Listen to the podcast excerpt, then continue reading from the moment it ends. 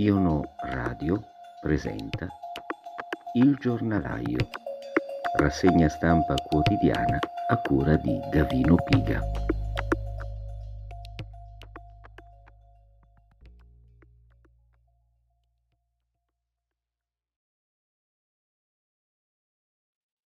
Salve a tutti, buon pomeriggio. Anche oggi ci ritroviamo, questa è la prima puntata del nuovo anno. Quindi 3 gennaio 2022, vediamo di spulciare come facciamo sempre i quotidiani per capire se c'è qualcosa di interessante. Oggi di articoli interessanti da segnalare devo dire che ce ne sono diversi.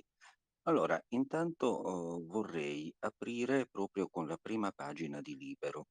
Libero si apre con un articolo di Pietro Senaldi che in realtà è una lunga intervista al professor Zangrillo, che continua poi a pagina 5.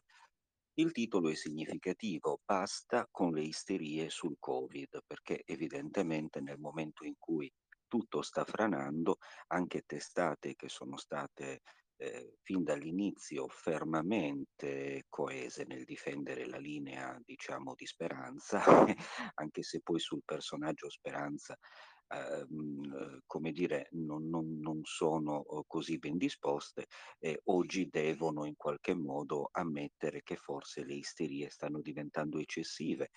Infatti Pietro Senaldi intervista Zangrillo e introduce l'intervista scrivendo: i dati sul numero di tamponi e tassi di positività al Covid sono dannosi per la salute mentale, ma soprattutto falsi. Ma va? Migliaia di persone positive si sottopongono ogni giorno a test nella speranza di risultare negative. È solo l'ultimo di una serie di messaggi social che il professor Alberto Zangrillo sta lanciando in queste ore per frenare l'ossessione da test che rischia di paralizzare l'Italia, condannando alla quarantena un esercito di asintomatici vaccinati. Questa è appunto la cosa grave, il peccato di lesa maestà che Senaldi vuole evidentemente evidenziare, e per dirla con lui, premiando con la clausura volontaria un sacco di lavativi. Medico personale di Silvio Berlusconi, clinico di fama internazionale, il primario dell'ospedale San Raffaele di Milano, eccellenza sanitaria italiana, Zangrillo da 2 anni combatte tutti i giorni il Covid in corsia, ma si è sempre distinto per un approccio razionale e non terroristico nei confronti del virus. Infatti in questa lunga intervista dice delle cose interessanti, io ve ne leggo qualche stralcio. Allora, Senaldi per esempio gli chiede: se Omicron è quasi come un raffreddore o un'influenza, non potremmo farla in piedi, uscendo, come molti fanno con raffreddore e influenza? E lui risponde: ogni patologia va affrontata in modo proporzionato e adeguato, nel rispetto delle norme di convivenza civile, senza cadere nell'isteria collettiva che di per sé è manifestazione di egoismo sociale. Il vaccino copre da Omicron o no? Il ciclo completo di profilassi vaccinale sta dimostrando efficacia straordinaria nel controllo dell'espressione patologica nei soggetti contagiati, malattia molto meno grave e a veloce evoluzione benigna. Perché anche i vaccinati si contagiano? Perché il vaccino non impedisce l'interazione virus-ospite, ma garantisce il controllo dell'evoluzione della malattia. Questo avrebbe dovuto spiegarlo a Draghi, il quale sosteneva che col Green Pass si aveva la sicurezza di trovarsi fra persone non contagiose, qualunque sia la pezza che ha poi deciso di mettere nell'ultima conferenza stampa per coprire l'evidente erroneità di quell'affermazione. Omicron è esplosa perché siamo partiti in ritardo con la terza dose? E Zangrillo risponde: classica domanda da italiano autolesionista. Omicron fa parte delle varianti attese per ogni virus in fase di adattamento all'ospite. Che differenza c'è a livello di protezione tra un vaccinato in seconda e uno in terza dose? Oggi esiste una differenza e lo vediamo appunto clinicamente. Una risposta scientificamente dimostrata richiede più tempo. Non sono troppe 4 dosi di vaccino in un anno, come ci apprestiamo a fare? E lui risponde: è impossibile rispondere seriamente a questa domanda. Questa intervista si chiude con una nota, diciamo, di pessimismo. Cosa si aspetta nei prossimi giorni? Purtroppo mi aspetto che l'irrazionalità prevalga sul buonsenso. Nel maggio 2020 dissi che dovevamo imparare a convivere col virus. Ora è diventato un argomento di tutti, ma per passare dalle parole ai fatti dobbiamo dimenticarci dei numeri e disintossicarci dai tamponi. Allora, questa intervista è lunga e la consiglio a chiunque voglia conoscere in maniera più articolata il pensiero di Zangrillo, in verità non molto diverso da quello che lo stesso Zangrillo ha espresso tante altre volte e in tante altre occasioni.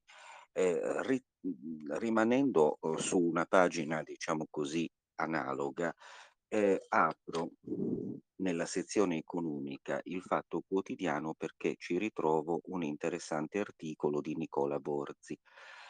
Contro Big Pharma, Strasburgo progetta la ricerca targata UE. Nell'anno della grande corsa ai vaccini contro la pandemia, l'industria farmaceutica dell'Unione Europea, nonostante abbia ottenuto contributi pubblici per miliardi, si scopre fragile.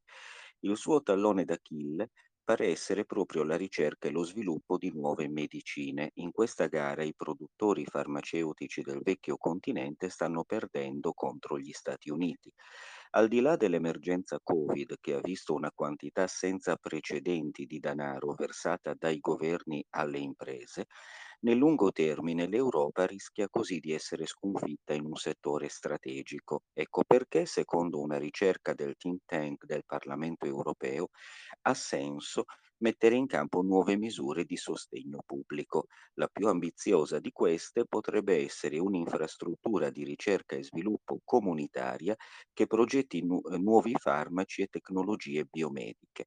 Se ben finanziata, questa agenzia potrebbe diventare il più importante attore globale nell'innovazione biomedica e creare ricadute economiche e occupazionali, così sostengono gli autori dello studio. Della privatizzazione della conoscenza ci siamo occupati anche prendendo a pretesto, diciamo, la recensione di un libro qualche tempo addietro. Dunque, il settore nell'Unione Europea è caratterizzato da un numero relativamente piccolo di imprese, circa 4.700 con 652.000 addetti e un valore aggiunto di 119,2 miliardi. A fare la parte del leone è la Germania, 23% del giro d'affari, davanti a Francia col 14% e Italia con l'11%. Nel 2017 il fatturato del settore UE è stato pari a 284 miliardi, in aumento del 24% dal 2011. Il comparto in Europa ha il rapporto più elevato tra investimenti in ricerca e salute e vendite nette, 16%, superiore di oltre un terzo rispetto al software e informatica, che con il 12% è in seconda posizione.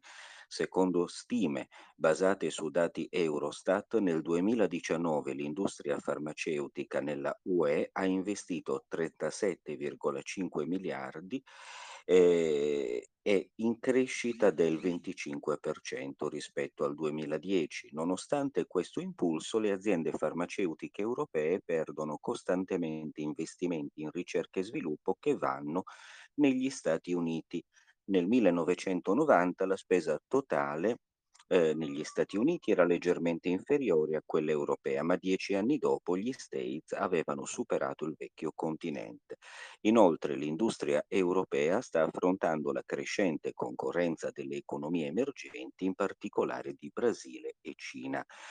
C'è dunque spazio, continua l'articolo, per immaginare la creazione di un'infrastruttura di ricerca e sviluppo paneuropea di medicinali, aperta a collaborazioni con centri di ricerca e aziende del settore, che benefici dei risultati dei progetti e gestisca i propri diritti di proprietà intellettuale esclusivamente nell'interesse pubblico. L'Istituto Pubblico Europeo di Ricerca e Sviluppo di Medicinali, Vaccini, Innovazioni Biomediche avrebbe come missione la costruzione di un portafoglio di progetti innovativi fino al 2050 in aree terapeutiche non sufficientemente coperte dai privati o dove le aziende applicano prezzi esorbitanti o non garantiscono forniture.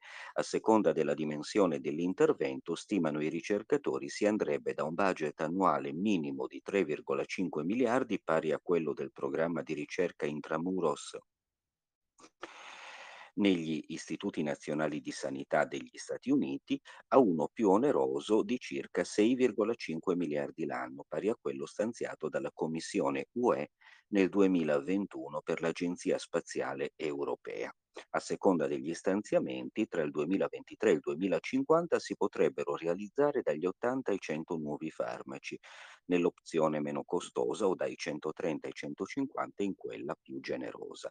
Fin qui lo studio europeo. Resta da chiedersi se l'apertura a un progetto farmaceutico pubblico da parte delle istituzioni UE, al di là del sostegno a un settore strategico, non rischi di trasformarsi ancora una volta nella socializzazione dei costi e privatizzazione dei profitti, come è già avvenuto nel caso dei vaccini contro il Covid.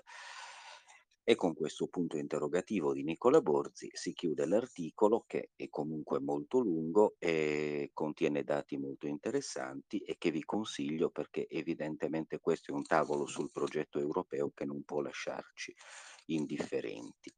Per quanto riguarda la ricerca, poi, è interessante i nuovi orizzonti della tecnologia e della scienza, è interessante aprire invece il giornale alle pagine 21, 22 e 23, perché la sezione intitolata Controcorrente, che si occupa generalmente di nuove tendenze, eccetera, e oggi tutta dedicata ad una rivoluzione alle porte, anche se non si sa quale. Una rivoluzione che mi inquieta e credo inquieti anche molti di voi non poco, e tuttavia è necessario che ne siamo informati. Allora, Angelo Allegri scrive: ci vogliono anni di lavoro per costruire un successo improvviso. Il principio è valido per ogni settore della ricerca scientifica, ma è diventato di attualità per i vaccini.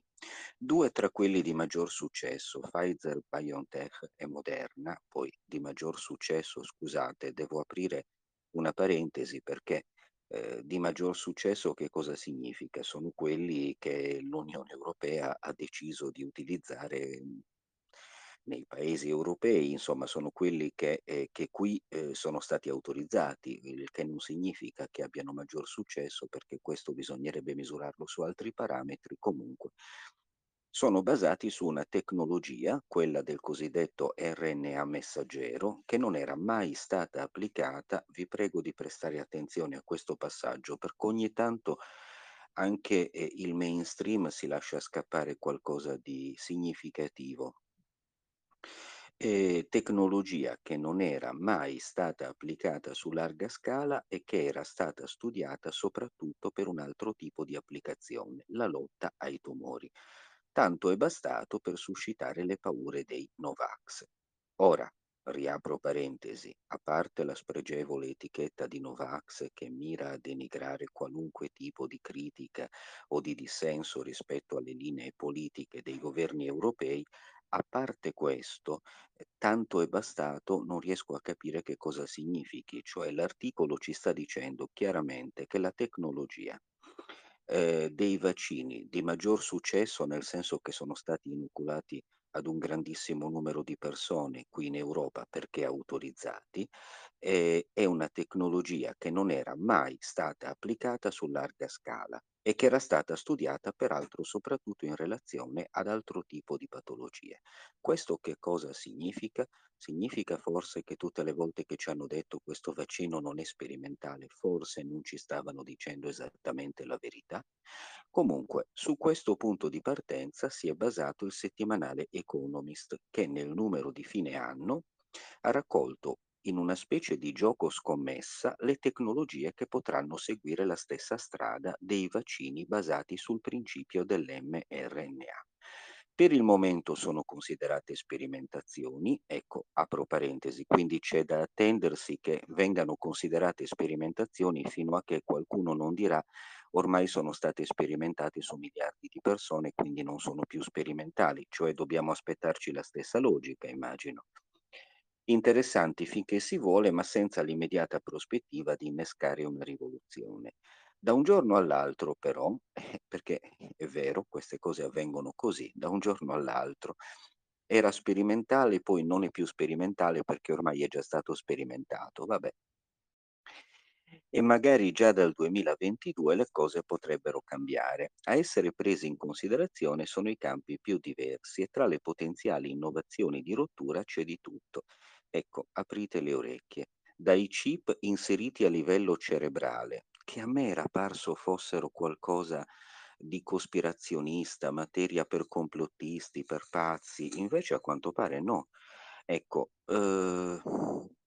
ma non soltanto quelli, insomma, per potenziare le capacità intellettuali fino alla carne coltivata in laboratorio.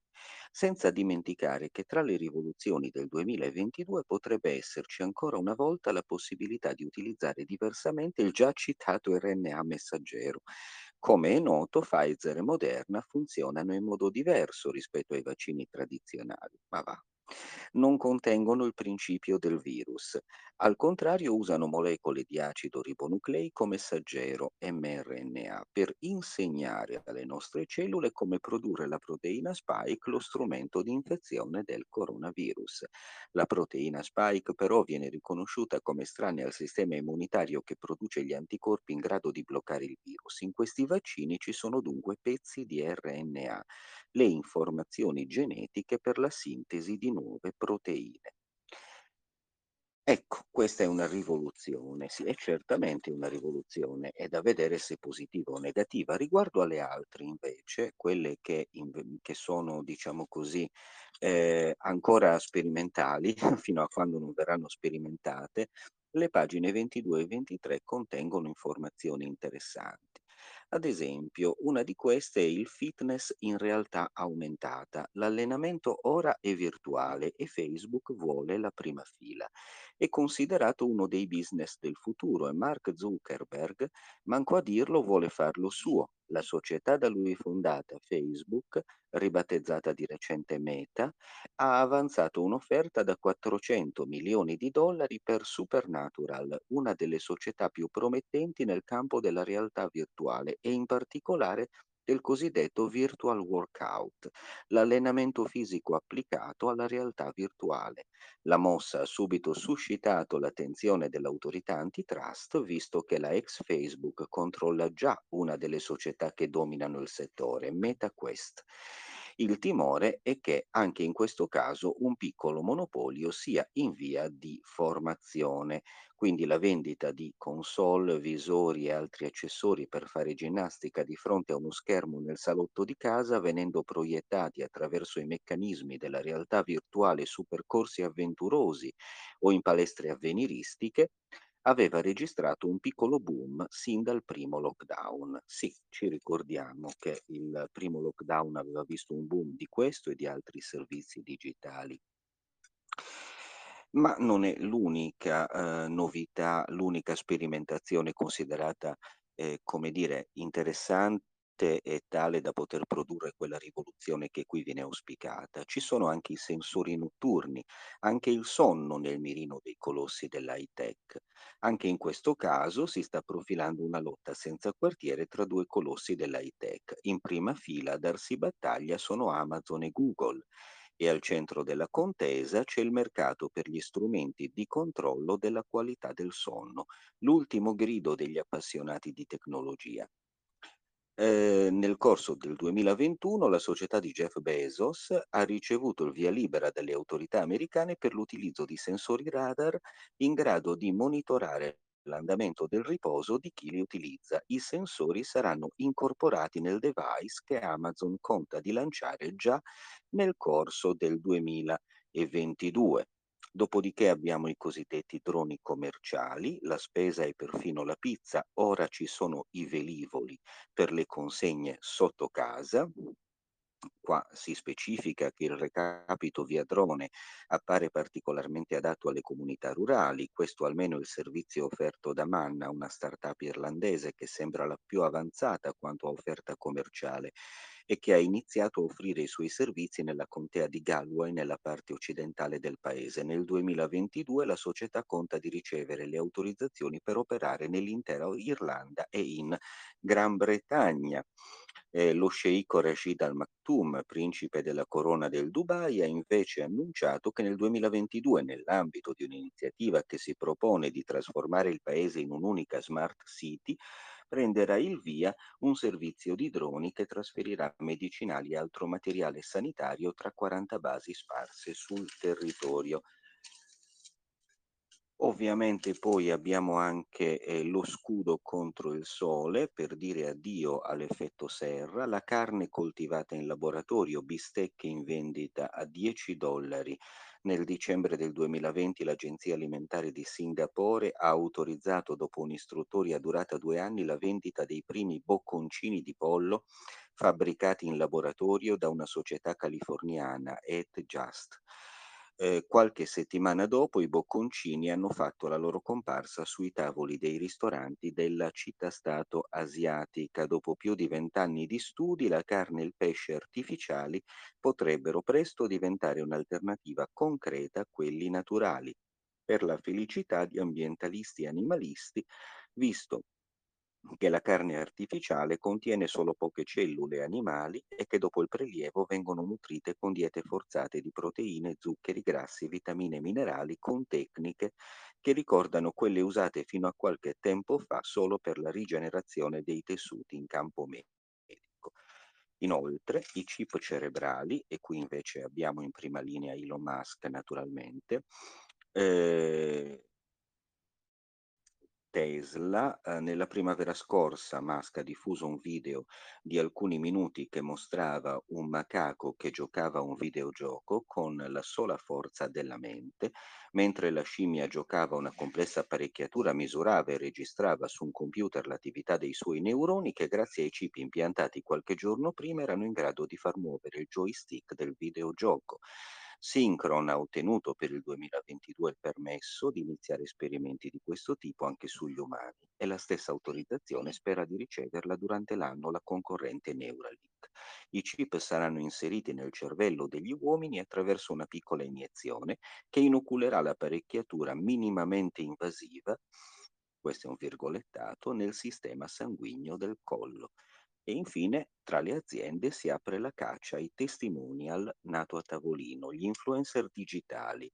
Qui abbiamo una bella fotografia di Lil Michela, 19 anni, americana di origine brasiliana, milioni di follower sui social, ha una caratteristica particolare, cioè non esiste. È stata creata a tavolino da un computer come influencer ideale in grado di attirare il pubblico e fare pubblicità ai prodotti più disparati. Su TikTok come su Instagram, le sue storie e i suoi video raccontano la vita di un adolescente, con l'unico dettaglio che è tutto frutto di una sceneggiatura ben studiata da team di nerd informatici e di creativi. Ecco qui, questo giusto per informarvi circa la rivoluzione che ci attende, a quanto pare.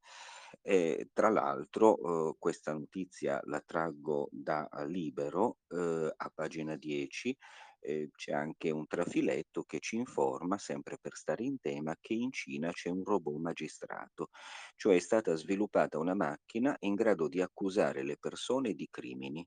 Il software per ora riconosce 8 crimini: frodi con carte di credito, gestione di un'operazione di gioco d'azzardo, guida pericolosa, lesioni intenzionali, intralcio ai doveri d'ufficio, furto, frode, scelta di litigi e provocazione di guai.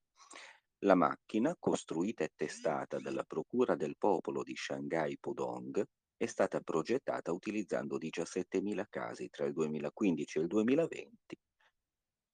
Avrebbe bassi margini di errore e sarebbe in grado di presentare un'accusa con una precisione superiore al 97%. Qui ormai Matrix sta anche sbiadendo, insomma, sta diventando qualcosa davvero di ingenuo. Ora, lasciamo quindi le magnifiche sorti e progressive degli scenari tecnologici per rivolgerci ad una pagina più schiettamente economica, nella quale secondo me è assolutamente giusto dare qualche informazione riguardo a due articoli. Allora, il primo è di Mirko Molteni, lo trovo sul Libero, e ritorna sulla colpa del rincaro delle risorse energetiche. Non è colpa della Russia se vola il prezzo del gas. La Commissione europea prosegue con la bozza di tassonomia verde, su cui peraltro il nostro governo, e non solo, è assolutamente spaccato, dico io, che classifica gas e nucleari fonti sostenibili, come propugna la Francia, capofila di 13 paesi, mentre la Germania, con al traino 5 paesi, è contraria all'atomo. Intanto sul gas spicca la contraddizione fra rincari e abbondanza della risorsa. A riprova che gli ostacoli al gas russo esportato in Occidente sono di origine politica, ieri sono emersi i dati ufficiali sul record di Gazprom. Nel 2021 il colosso russo ha prodotto 514,8 miliardi di metri cubi, 62,2 miliardi in più sul 2020. La quota di esportazioni al di là dei paesi dell'ex Unione Sovietica si aggira sui 185,1 miliardi di metri cubi, cioè 5,8 miliardi in più dell'anno precedente. Stando a Gazprom, 15 nazioni straniere hanno aumentato l'importazione di metano russo. In quel caso il record va alla Turchia, che ha comprato il 63% di gas russo in più del 2020, ma anche Italia e Germania sono fra gli aficionados, con un aumento annuale rispettivamente del 20,3 e del 10,5. Contando altre aziende gasifere russe, secondo l'Istituto di Statistica Energetica di Mosca, Sediutech, del 2021, il metano estratto in Russia assomma 762,3 miliardi di metri cubi, nel solo dicembre 2021 erano 63,3 miliardi, il 3,3% in più che nel dicembre del 2020. Le cifre mostrano come la Russia sarebbe ben disposta a smerciare tale produzione se non ci fosse di mezzo la politica. Il Nord Stream 2, il secondo gasdotto Russia-Germania sul fondo del Mar Baltico, è pronto e ha una capacità di 55 miliardi di metri cubi l'anno, ma da settembre l'apertura è bloccata dagli stessi tedeschi, dalla loro autorità, per indagini sul monopolio di Gazprom, che negli Stati Uniti ne approfittino vendendo in Europa il loro gas liquefatto portato da navi non può rimediare, dati i costi maggiori di queste forniture, che richiedono anche impianti di rigassificazione nei porti. La Germania dovrà decidersi a sbloccare il Nord Stream 2 e a non rinunciare al gas, se nel frattempo vorrà chiudere le sue ultime 3 centrali atomiche il 31 dicembre 2022, dopo le 3 chiuse a Capodanno. Il nuovo governo di Berlino, in cui i Verdi condizionano il premier socialdemocratico Olaf Scholz, osteggia il documento della Commissione europea che ammette l'energia nucleare accanto al metano come sostenibile e meritevole degli investimenti del Green Deal. La bozza della Commissione, su cui si esprimeranno entro il 12 gennaio gli esperti, afferma che le centrali nucleari attuali potranno essere rimodernate entro il 2040, oppure se ne potranno autorizzare entro il 2045 altre di nuovo progetto. Insomma, la questione è questa. L'articolo, come ho detto, è a firma di Mirko Molteni. E quindi se Mirko Molteni su Libero ci dice che il prezzo del gas non vola per colpa della Russia, dall'altra parte invece il giornale dà conto di una interrogazione presentata da Tajani e da tutto il gruppo, diciamo così, dalla delegazione italiana Forza Italia PPE al Parlamento europeo, con la quale si chiede che Bruxelles intervenga sui prezzi agricoli e sulle criticità derivanti dalle politiche di mercato aggressive di Pechino. Lui dice infatti che se i prezzi agricoli sono alle stelle la colpa è della Cina. Secondo l'ONU, in un anno i prezzi agricoli sono cresciuti del 30% anche a causa della politica di accaparramento delle scorte alimentari perpetrata dalla Cina. Il 69% delle riserve mondiali di mais, il 60% di quelle di riso, il 51% di grano sono oggi in mano cinese. Si legge nell'interrogazione. Nei primi 8 mesi del 2021 la Cina ha speso in importazioni di generi alimentari circa 98,1 miliardi di dollari, comprando anche attraverso colossi del settore indirettamente controllati dal governo di Pechino. Il VH Group, primo operatore cinese di carni, ha acquisito aziende in Germania, Polonia e Olanda.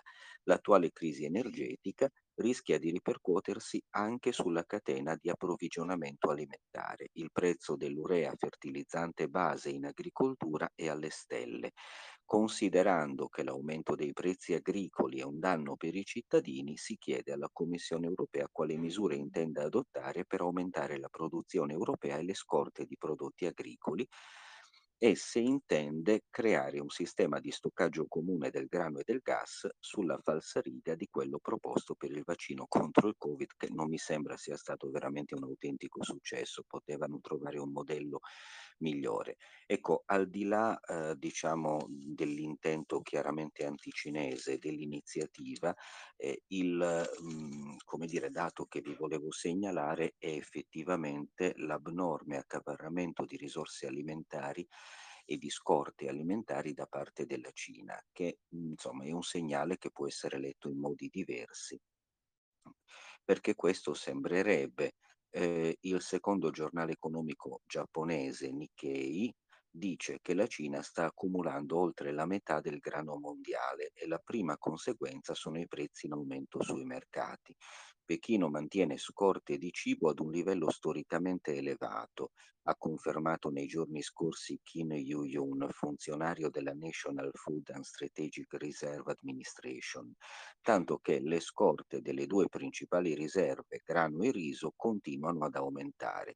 In particolare quelle di grano sono sufficienti a soddisfare la domanda dei consumatori per 1 anno e mezzo, ha dichiarato il funzionario, e la produzione annuale di cereali della Cina nel 2021 dovrebbe superare i 650 miliardi di chilogrammi per il 7° anno consecutivo. Anche questo mi sembra un argomento da tenere sott'occhio. Infine, considerando che siamo arrivati praticamente al limite del tempo che abbiamo a disposizione, volevo segnalarvi anche 2 articoli tratti dalle pagine culturali, una di Libero, che per la firma di Andrea Cionci pubblica una lunga recensione al volume Psicopatologia dei Radical Chic, un volume di Roberto Giacomelli, edito da Passaggio al Bosco. Roberto Giacomelli è uno psicanalista e si tratta, dice Cionci, di un saggio luminoso e scorrevolissimo che spiega le radici della presunta superiorità morale della sinistra, che permette ai suoi rappresentanti un atteggiamento sprezzante fino alla violenza nei confronti degli avversari. L'intolleranza, che si esprime con un'aggressività malata fatta di insulti, atteggiamenti persecutori e svalutanti, è considerata accettabile perché viene da una elite al di sopra di ogni giudizio morale. Per questo è completamente inutile cercare un'equa reciprocità quando, ad esempio, viene oltraggiata una donna di destra, ucciso un italiano e nessuno si scandalizza. Ah, ma allora sono 2 pesi e 2 misure. Certo, ovvio. L'egemonia culturale degli eredi del marxismo, con i loro ideali traditi per il liberismo selvaggio, è divenuta una caratteristica soffocante del confronto dialettico. La fortunata espressione radical chic, come noto, fu coniata dallo scrittore americano Tom Wolfe, morto nel 2018, al ritorno da un rinfresco in casa del direttore d'orchestra Leonard Bernstein, organizzato per sostenere i rivoluzionari del movimento delle Pantere Nere, anarchici, proletari afroamericani, marxisti, leninisti e fautori del potere nero, si mischiavano ai privilegiati dell'alta borghesia bianca tra camerieri in livrea e poco rivoluzionari flûte di champagne. Scusate, una situazione comica e grottesca dove i padroni di casa ospitavano e sostenevano coloro che li consideravano dei nemici di classe.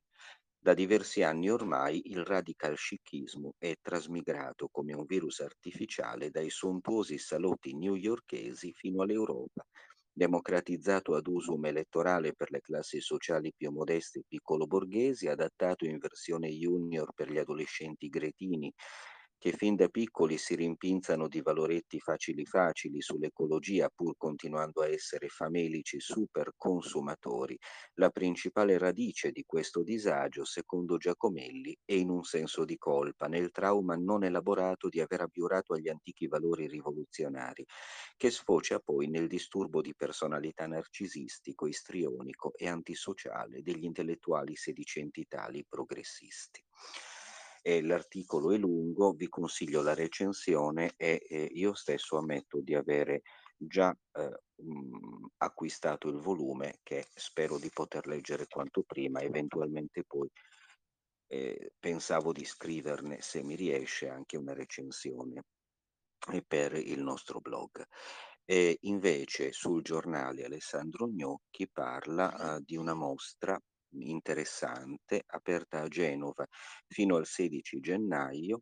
La mostra si intitola Profeti inascoltati del Novecento e a Palazzo Imperiale raccoglie i ritratti di 48 personalità controcorrente, da Giorgio Orwell a Ingmar Bergman, da Hannah Arendt a Oriana Fallaci, opere degli artisti Dionisio Di Francescantonio, Sergio Massone, Vittorio Morandi, Elenca Vassallo.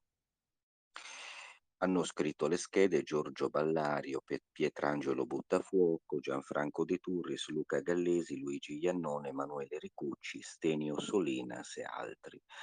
Ecco, in particolare il giornale oggi pubblica la scheda redatta da Alessandro Gnocchi, che è caporedattore del giornale, che riguarda Leo Longanesi, l'inventore del rotocalco, un brillante editore di libri e periodici. Più probabilmente oggi sarà identificato come uno scrittore di aforismi a misura di social network, uomo sempre in contraddizione con i suoi tempi, fondatore del settimanale frondista Omnibus sotto il fascismo e del settimanale frondista Il Borghese sotto l'antifascismo.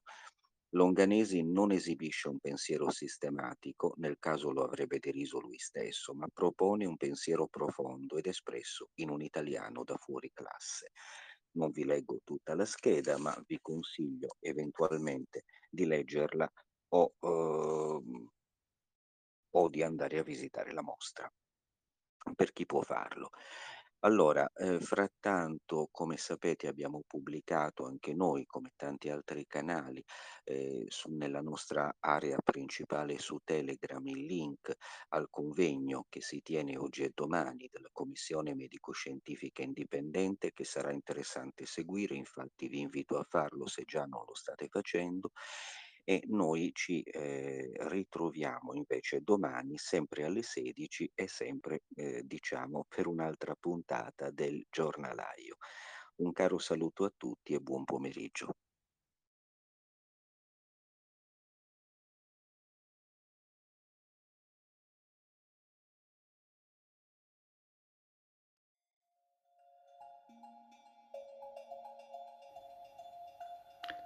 Iono Radio ha presentato Il Giornalaio, rassegna stampa quotidiana a cura di Davino Piga.